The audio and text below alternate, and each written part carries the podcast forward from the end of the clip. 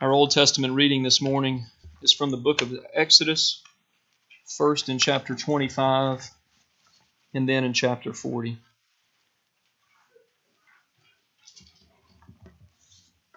The Lord said to Moses, Speak to the people of Israel that they take for me a contribution. From every man whose heart moves him, you shall receive the contribution for me. And this is the contribution that you shall receive from them gold, silver, and bronze, blue and purple and scarlet yarns, and fine twined linen, goat's hair, tanned ram skins, goat skins, acacia wood, oil for the lamps, spices for the anointing oil and for the fragrant incense, onyx stones and stones for setting, for the ephod and for the breastpiece.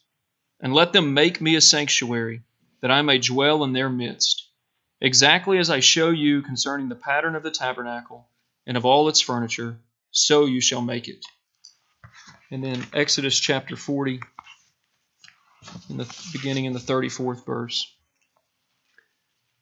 Then the cloud covered the tent of meeting, and the glory of the Lord filled the tabernacle. And Moses was not able to enter the tent of meeting because the cloud settled on it, and the glory of the Lord filled the tabernacle. Throughout all their journeys, whenever the cloud was taken up from over the tabernacle, the people of Israel would set out. But if the cloud was not taken up, then they did not set out till the day that it was taken up. For the cloud of the Lord was on the tabernacle by day, and fire was in it by night, in the sight of all the house of Israel throughout all their journeys. The New Testament reading is from the second chapter of the book of Ephesians, beginning in the 19th verse. So then, you are no longer strangers and aliens, but you are fellow citizens with the saints and members of the household of God, built on the foundation of the apostles and prophets, Christ Jesus himself being the cornerstone, in whom the whole structure, being joined together, grows into a holy temple in the Lord. In him you also are being built together into a dwelling place for God by the Spirit. This is the word of the Lord. Thanks be to God. Let's return to the scripture we read this morning in Exodus 25 40 and 2. If you have your scripture sheets, if you don't, uh, hey, Rick, step out and get those scripture sheets. And if so, that I'm going to in a minute ask if anybody doesn't have them because it, they're really necessary this morning. Young people, children, listen to me. Message this morning don't have a lot of stories, have some, but not a lot of stories. We're going to use a lot of scripture. That's why the scripture sheet this morning is more important than usual. But if I had, I have lived the last seven years trying to get across teaching and preaching what is our lesson this morning, what is the sermon this morning.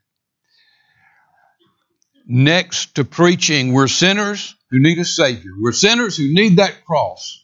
There's not a, there's not a more important message today for the church. And maybe this is the single most important for the people that know we're sinners and know Jesus Christ. I don't think there's more important message than the message this morning.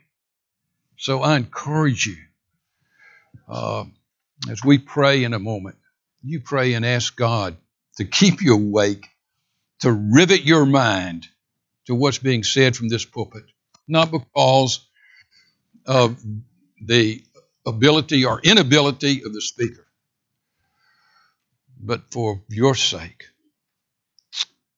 for your sake, for our sake. I pray that you will hear this message. Now, let's pray together.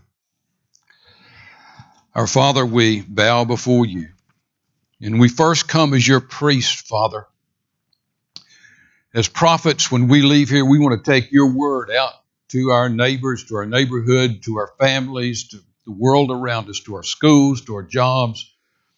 We want to be witnesses, your prophets in those places. But here this morning, you've also called us to be priests to bring that which weighs heavy on our mind, to bring our neighbors, our friends, our brothers and sisters in Christ before you. And this morning, we lay before you April Jeffries. Oh, Father, we pray. We thank you for the healing you've already brought to her. We pray that you would continue that healing and give her grace. We pray, Father, that she would have many, many, many years yet to live on this earth. We pray that you would bless her. Thank you for bringing the girls home safely from UT, and thank you for returning them safely when they return. We pray that they'll be a blessing while here to their mother and father. We pray for Claire Redditt and her eyes, that you would bring healing to her eyes. For Ray Lynch, the same thing. We pray that, Father, is that you would bless his vision, uh, improve his vision. We pray for Charles Dawkins, Father, that you would bring healing, bring strength, brings physical strength, brings spiritual strength. We pray for Jim Bennington, for Billy Griggs, for Tom Morgan. Father, you know all of these needs. We don't have to speak them. You know our prayers before we say the words. We just pray that you would meet those needs. Thank you for what you've done among us, for what you're doing. And now, as we open your word, we pray that, Father, we know that John Sartell cannot speak, so it will make any difference in our lives. But we've hear, heard your voice in this room before, and we've been changed. We pray this morning that you would continue that change in us by the power of your Holy Spirit. Change some of us maybe for the first time, Father. And yours is the glory. In Jesus' name we pray. Amen.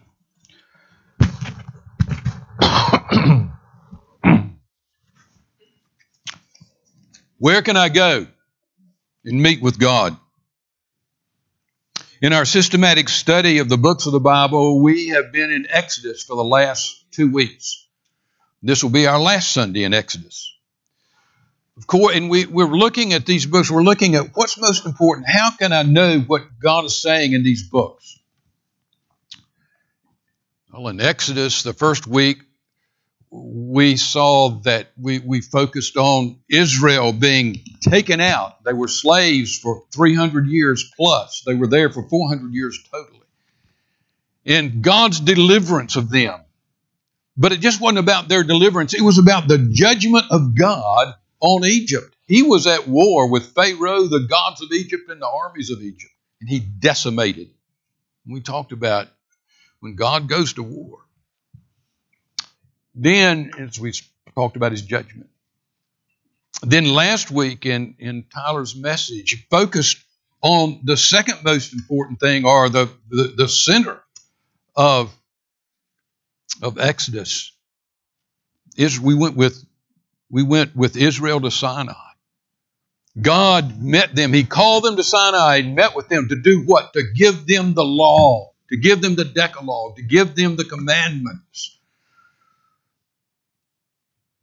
And you say, well, that's it, isn't it? The Exodus out of Egypt, Sinai, that's the book of Exodus. There's, there's no more major themes. Uh, not so. There's one more major theme that you must know if you're to understand the book of Exodus. You want to hazard a guess what it is? It takes up about a third of the book. It takes up most of the chapters between 25 and 40, so it must be important.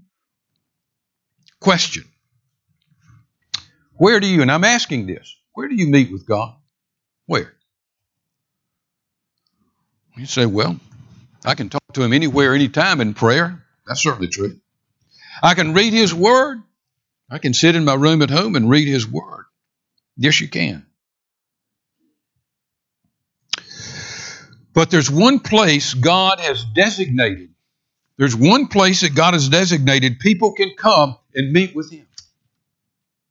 You say, where's that? And that's our subject this morning.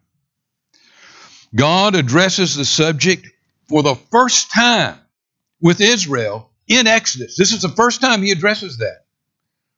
If we want to understand where we go to meet with God, we must begin with the Scripture that we read with Blake this morning.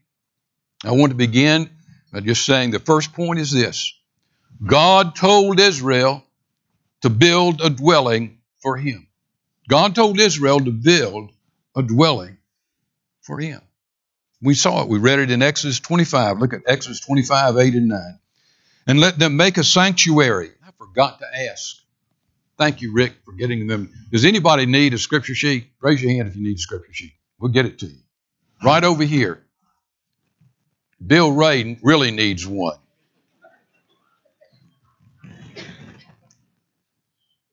And then over here, Mary, thank you for raising your hands. Feel like a Baptist this morning.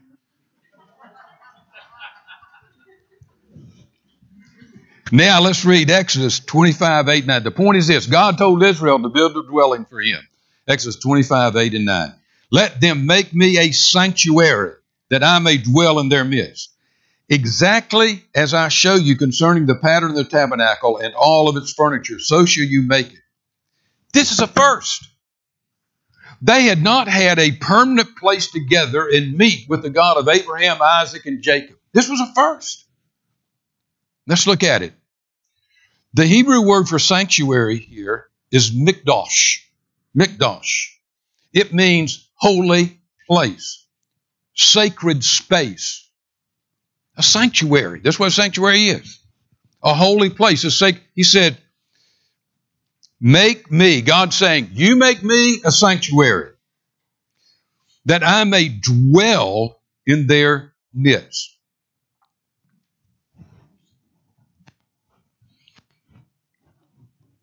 The Hebrew word used is mishkan. It simply means dwelling. Sometimes it's called tabernacle. When they, we use the word tabernacle, the word for tabernacle is the word dwell, dwelling. God said, I'll give you an exact design for how to build this. What kind of dwelling did the people of Israel have in which to live? They were traveling through a wilderness. They were nomadic. How would you like to have lived in a tent? How long have you lived in your house? How long? How long you lived in yours? It's pretty nice. What if you had to live in a tent for 40 years? Wow. What if you had to live in a tent? Some of you that are complaining, some of you wives are complaining about your house, or you kids are complaining about your house, forget it. Think about living in a tent for 40 years. Israel lived in tents. Pack up the tent move on. Go and stay a week in one place, or a month, or two weeks, or maybe a night. Move on. Their dwelling places, their personal tabernacles, were tents. God's tabernacle, his dwelling, would be a tent. They couldn't build a brick or a, a wooden structure that they couldn't move. Look at Exodus 27 21. In the tent of meeting, outside the veil is no, outside the veil that is before the testimony, Aaron and his son shall tend it from evening to morning before the Lord. What did he call it? The tent of meeting. He didn't say tabernacle, he said the tent of meeting. After, after this chapter, after the building of the tabernacle, it was called the tent of meeting. All through Exodus, all through Leviticus, Numbers, Deuteronomy, it was always it was called the tent of meeting. Why? Was it where they gathered and had and, and, and had community meetings? No, it wasn't. That's not what a tent of meeting was. They it wasn't a tent of meeting where the people met with each other. It was where they met with God. That's the tent of meeting. That's where we go to meet with God. That's what they would have told you. That's, our meeting place with God. Folks, this is our heritage. You want to know where we began? You want to know where Christ Presbyterian Church began? This is where it began for us, just what we read this morning. Later, this tent of meeting would be replaced by a temple in Jerusalem.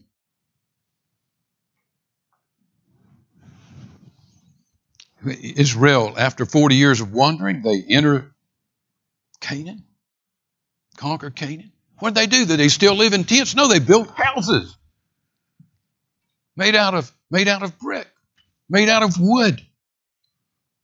Look at 2 Samuel 7 1. And when the king, that would have been David, and when King David lived in his house, and the Lord had given him rest from all his surrounding enemies, the king said to Nathan the prophet, See now, I dwell in a house of cedar, but the ark of God dwells in a tent. And Nathan said to the king, Go do all that is in your heart, for the Lord is with you. What was David saying to Nathan? Nathan was a great prophet. He said, Nathan, I'm going to build the Lord a house to dwell in. I'm going to be this tent of meeting. It's, it, it's old. And my house, I'm living in a fine house. God does not have a dwelling here that fits his name. And Nathan says, You go do what's in your heart. Well, God spoke to Nathan that night and said, That's not right, Nathan. David's not going to build my house.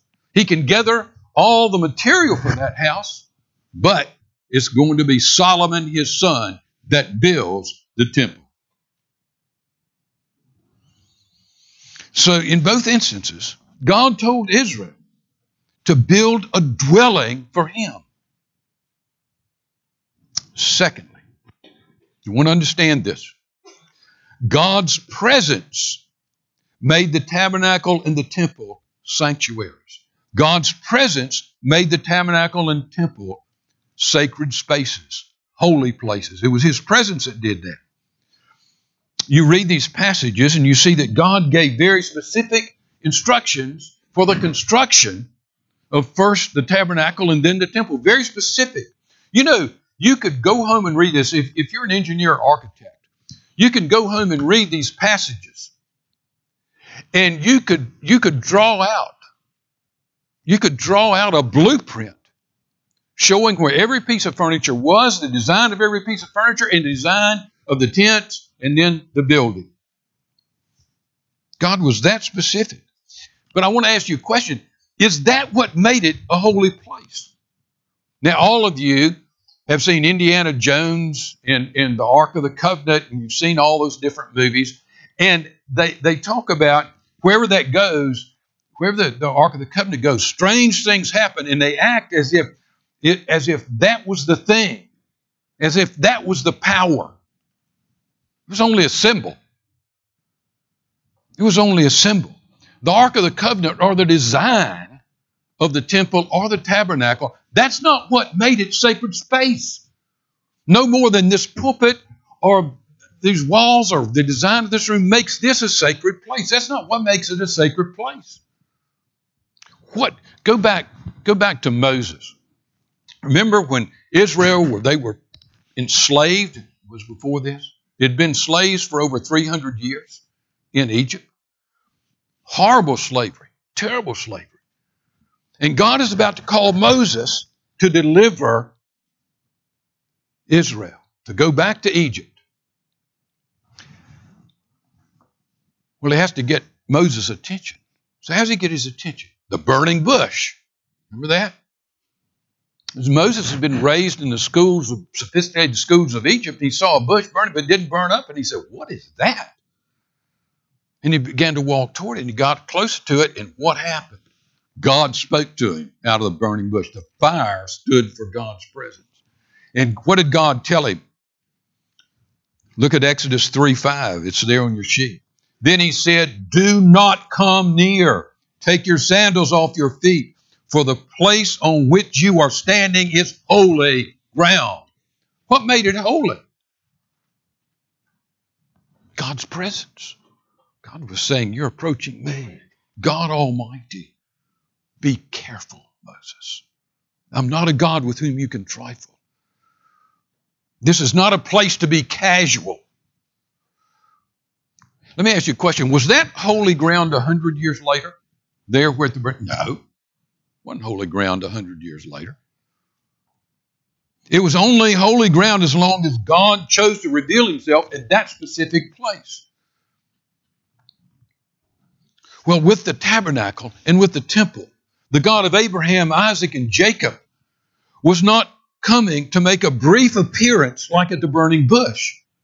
He was not making a brief appearance at the tabernacle. He was not making a brief appearance at the temple. What does our text say? It's our text for the whole message. Exodus 25 8. And let them make me a sanctuary that I may dwell. That word means live, abide. Where do you, you say to me, John, where do you live? I live at 60 Augusta Drive.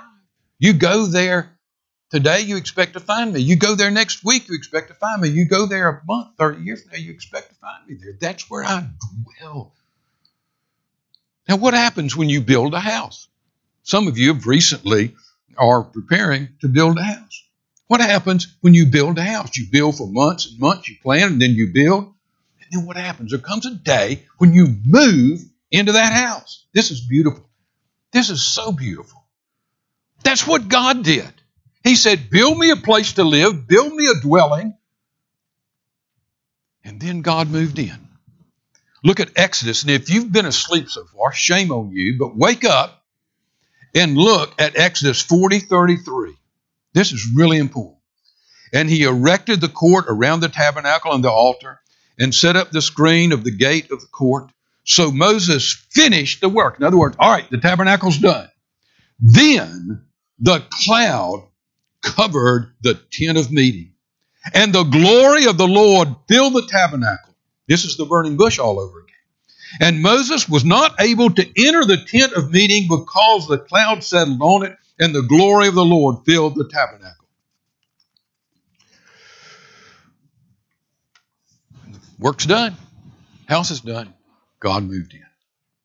What happened? You want to see this happen again? What happened when the temple was finished and they moved, you know, not the tabernacle? What happened later when Solomon had built the temple in Jerusalem to take the place of the tabernacle? They get it built, and here come the priests with the Ark of the Covenant to carry it into the behind the veil in the Holy of Holies. And we take up right there. The priests are walking out of the Holy of Holies. Look at 1 Kings 8, 10 and 11. And when the priests came out of the holy place, a cloud filled the house of the Lord. I love that. The house of the Lord. Do you know that this is a house of the Lord? We'll talk about that in a minute. And when the priest came out of the holy place, a cloud filled the house of the Lord, so that the priest could not stand to minister because of the cloud, for the glory of the Lord filled the house of the Lord. We've read that before. Several hundred years before that, when Moses finished the tabernacle. That's exactly what happened.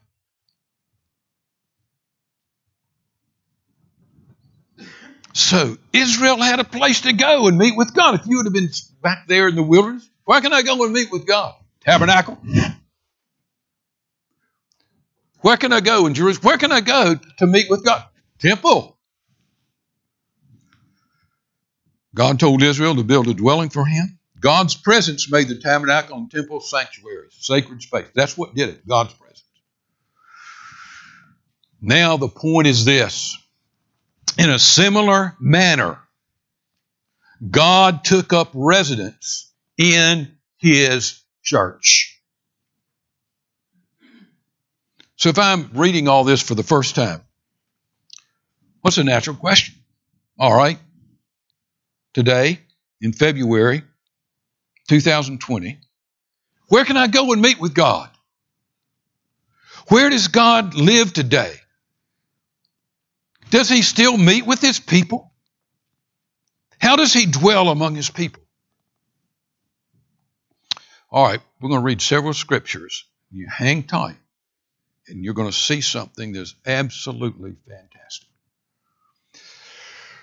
Jesus told his disciples that the Spirit of God would indwell them. Now, we always individualize this, and he does. The Holy Spirit changes our heart and He abides with us individually. But most of the time, and much of the time, God is speaking not about dwelling with us individually, but dwelling with us corporately. Now let's read John 14. Jesus is speaking. And I will ask the Father, John 14, 16. And I will ask the Father, and he'll give you another counselor to be with you forever. He's going to be with you forever. He's speaking not just to Peter, not just to John. He's speaking to the disciples. These are the leaders of his church. The world cannot accept him because it neither sees him or knows him, but you know him, for he lives with you and will be in you. Now you can read that and you can apply it individually or corporately. I will not leave you as orphans, I will come to you.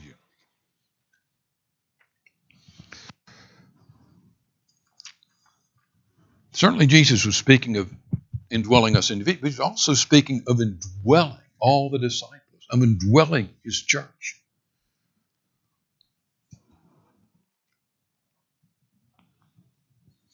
Remember at the crucial point in the ministry of Jesus when, when Peter avowed that Jesus was indeed the Christ, Christ said, Who am I? And Peter and the disciples said, You're the Christ, the Son of God. You're the Messiah, the Son of God. And Jesus said, On this rock, on the rock of your faith, on the rock of this faith, I will build my church. First time he began to speak about his church. One chapter, that was in Matthew 17. One chapter later, one of the greatest verses in all the Gospels is spoken by Jesus. It's in Matthew 18:20. Jesus said, "For where two or three come together in my name, there am I with them." He was not talking about individual indwelling of the Holy Spirit. He was speaking about the indwelling of the Holy Spirit with his church. He was speaking about the Holy Spirit living in his church.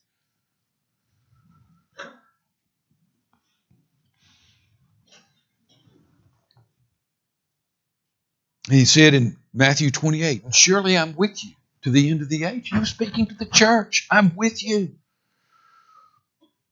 He was saying, You'll take this church to the ends of the earth, even to Fayette County, Tennessee. And I will be in your midst. In the Old Testament, when God spoke of the tabernacle or the temple, he would sometimes say, That is the place where I put my name. You know what we do?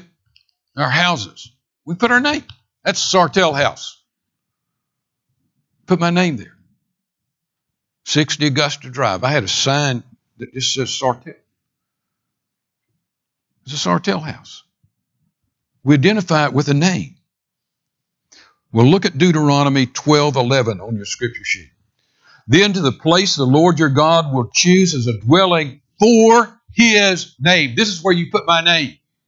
You didn't put David's name on the temple. You didn't put Solomon's name on the temple. It was God's dwelling. It was God's house.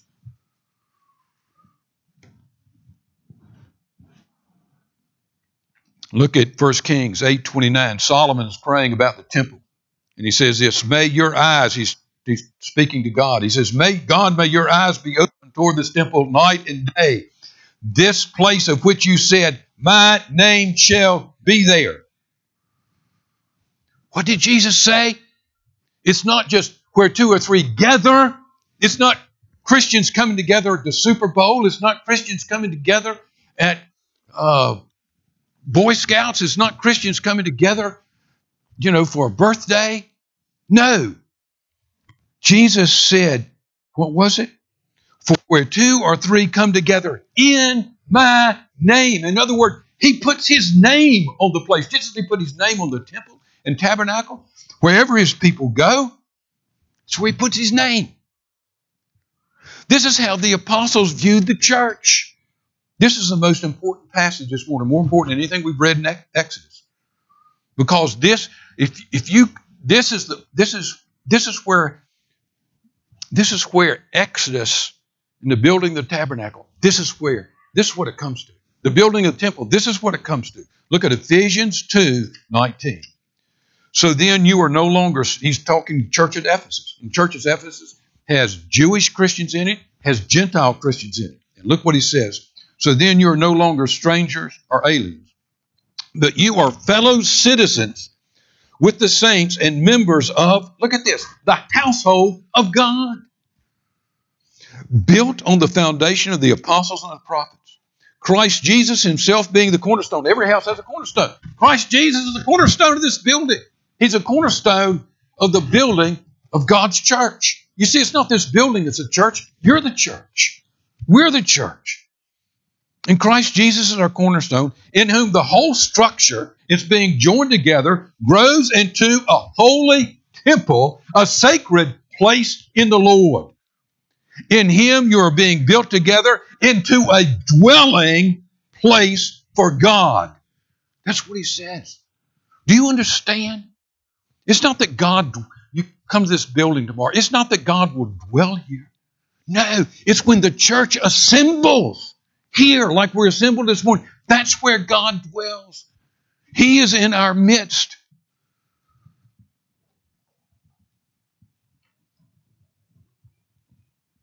This morning, how did we begin? The Lord is in his holy temple. What were you saying? The Lord's here. You weren't talking about the temple in Jerusalem. You were talking about the temple in heaven. No. You probably thought, well, you know, it's talking about where God dwells in heaven. No. The Lord is in his holy temple. It's the people of God saying, We are God's temple, and he dwells in our midst. There's a moment in time, we read it this morning, when God came to the tabernacle, when he went in. Remember that? There was a moment in time when God came. Remember the cloud? Look at again at Exodus 40, 34, and 35. Then the cloud covered the tent of meeting, the glory filled the tabernacle. Moses could not enter the tent of meeting because the cloud had settled on it, and the glory of the Lord filled the tabernacle. That happened in the New Testament. When did it happen? We were there just a few weeks ago. We talked about it. Look at Acts 2 1 through 4. We're almost done. When the day of Pentecost came, they were all together in one place. The, you know, the church was there. It was the disciples. The women were there. The, the church was there. Suddenly, a sound like the blowing of a violent wind came from heaven and filled the whole house while they were sitting they saw what seemed to be tongues of fire that separated and came to rest on each one of them, and they were filled with the Holy Spirit. The Holy Spirit came to His church. And what did we say that day? We didn't say it's an event that occurs over and over and over again. No, no, no, no. I've heard people all my life pray for another Pentecost. You might as well pray for another crucifixion. It's not going to happen. You might as well pray for another incarnation. Incarnation took place, it was a one time event. God came in the flesh. God died. Jesus died on that cross one time in all of history. The Holy Spirit of the living God came to his church at Pentecost. And he hasn't ever left. He said, I'll be with you forever. I'll be with you forever. Well, you know, why do we? What, what happened? At first, in small groups, met in people's houses, in upper rooms. They hid. They had to use symbols because they were persecuted. Sometimes they met out in fields. But they were the church. They didn't have a church building, but they were the church. They went to the catacombs in Rome, to the cemeteries, underground cemeteries, to the catacombs, and they met there. Nobody went to the catacombs. Christians worshiped there. That became holy, sacred place. Why? Because the people of God were meeting, meeting there, and God always met with his people. Well, you say, why did they build these great cathedrals? Why, why do we build these churches? Why are we at Christ Presbyterian Church? We're going to build a sanctuary over there. We're going to meet in that sanctuary. Why, why do we do? This is a sanctuary here now, temporary. Why, why are we doing this?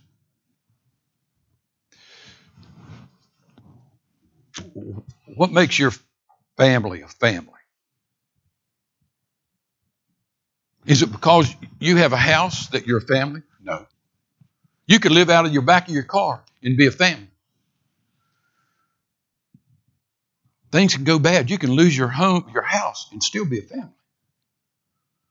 You build that house to fit the needs of a family.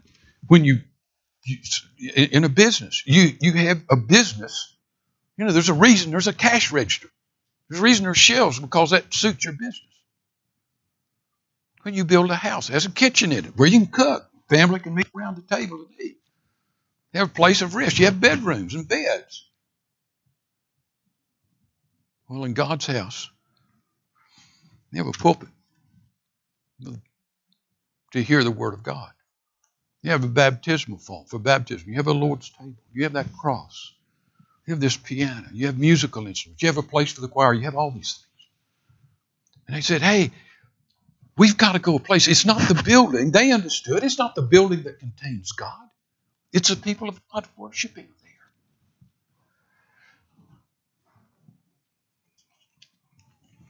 That's why we're building this. That's what we do. Special place. And I never forget my first visit to Lewisburg, West Virginia. There's an old stone church there. In fact, it's called the Old Stone Presbyterian Church. Above the door, it's an old church. It was built in 1796, or 200 years ago. And they, over the door, there's a big boulder, and etched, not painted on, etched into the stone are these words.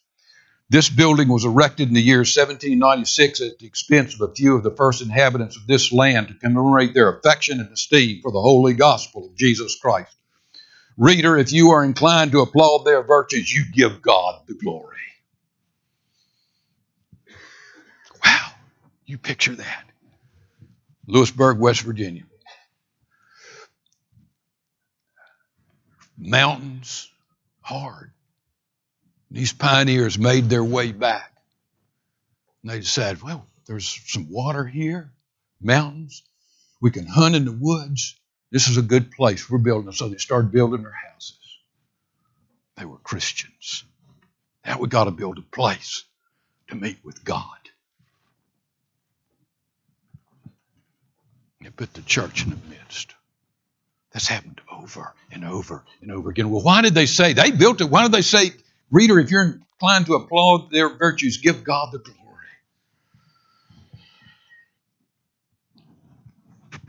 They were only doing what God called them to do. God, before they built, every time they got together, when they were meeting outside or when they were meeting somebody's home, God was with them. God was dwelling with them. But they said, we got to build a house where the people of God can gather and this house will fit our worship of God. And it will please God. It's only about His presence. Do you understand that? Sometimes we hear, well, I can worship God out in the field. I don't need to go to church on Sunday. I can worship God on the golf course on Sunday, preacher. You know how many times that's been said to me? I can worship God. Oh, I have great times, John, out in the duck blind. I know that. I love being in the duck blind. I love nature, and I can see God's creation out there. It's a damn lie. Because you're looking at Almighty God in the face and say, I know that you dwell with your people, and you've called them together and you dwell in their midst when they gather. I don't need that, God. I can do that in a duck blind. You can't. I'm sorry.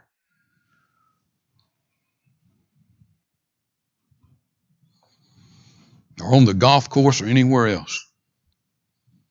You are on those days when you're out there, you are not gathered as a congregation. You are not gathered as a people of God. You're not. And that's what the church is, and that's what God's dwelling is. This week in New Jersey, President Trump held one of his famed rallies in an arena. That arena was packed to the hilt 7,500 people. They started arriving two days early. Outside that evening, there were 175,000 people. President Trump pales in comparison to the presence of the transcendent, risen, ascended, and reigning Jesus. How much more should we run to the place on the Lord's day where we know Jesus is and where Jesus dwells with his people. Amen. Our hymn, we're just going to sing what we just preached. Pay attention to the words. It begins, Glorious things of thee are spoken,